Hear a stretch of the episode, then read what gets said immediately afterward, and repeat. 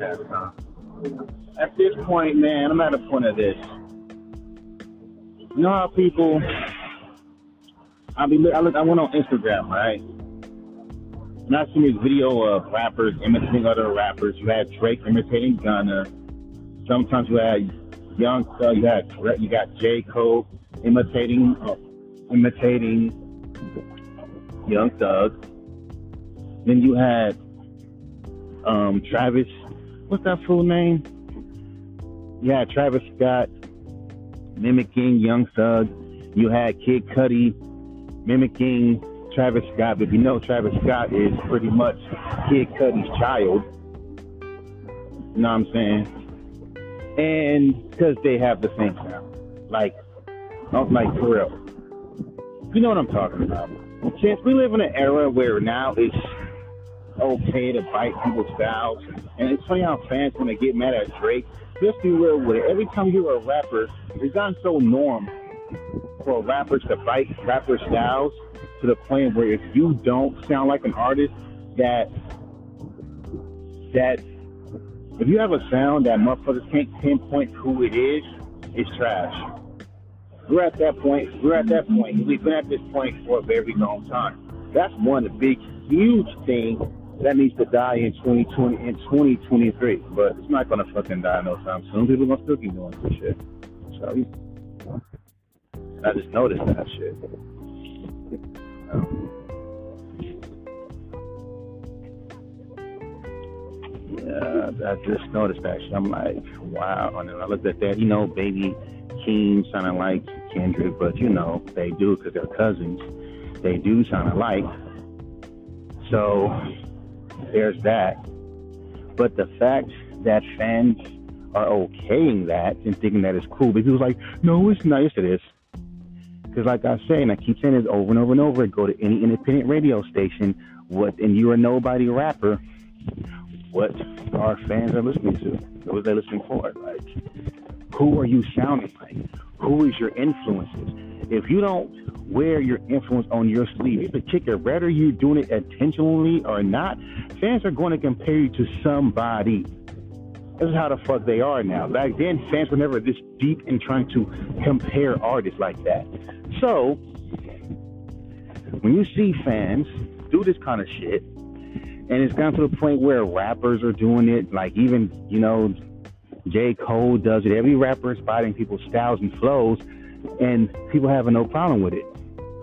To the point where they're even mimicking their fucking like their whole cadences, the way that they flow and they beat, like that.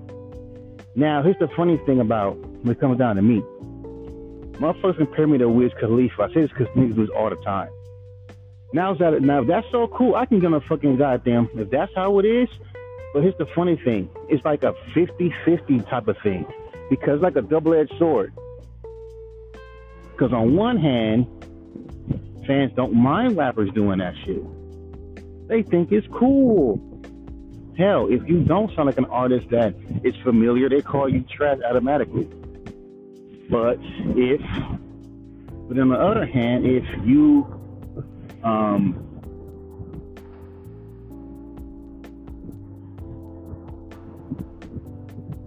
But on the other hand, if you uh, do sound like someone to a T, fans will say, "Hey man, you gotta switch your style up. Hey man, you gotta, you gotta switch your style up, bro.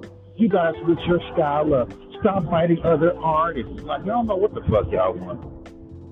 One moment you're saying artists, be unique, be unique, be unique. Step out the comfort zone be unique, be unique. Next moment you're saying, artists, step your game up. I don't know, fans are weird. But like I say, man, I'm done. All I'm saying is I'm gonna start biting motherfuckers' styles and flows too. I'm gonna start biting since it's cool for J. Cole to do it, for Kendrick to do it, for Young Thug to do it, for Kid Cudi to do it, it's just a thing in underground hip hop where artists to bite motherfuckers styles and shit to the point where if your ass don't have an influential style or even when you come up to the beat selection, if it doesn't sound like another artist in any kind of way, you are trash. Remember how I told you I sent my last song to Dorky, and this one idiot gave me a two, even Dorky wasn't fucking with it. Then another nigga gave me it. This same nigga gave another rapper a two. There's one rapper, third rapper, that sound like the game from 2000, you know, documentary game. And guess what this fan said? And I quote, this is what the other two songs were missing. So therefore, line, you want artists to buy other people's styles because if they, because if you're a nobody rapper, like I, like this one producer puts it, no one cares about your style.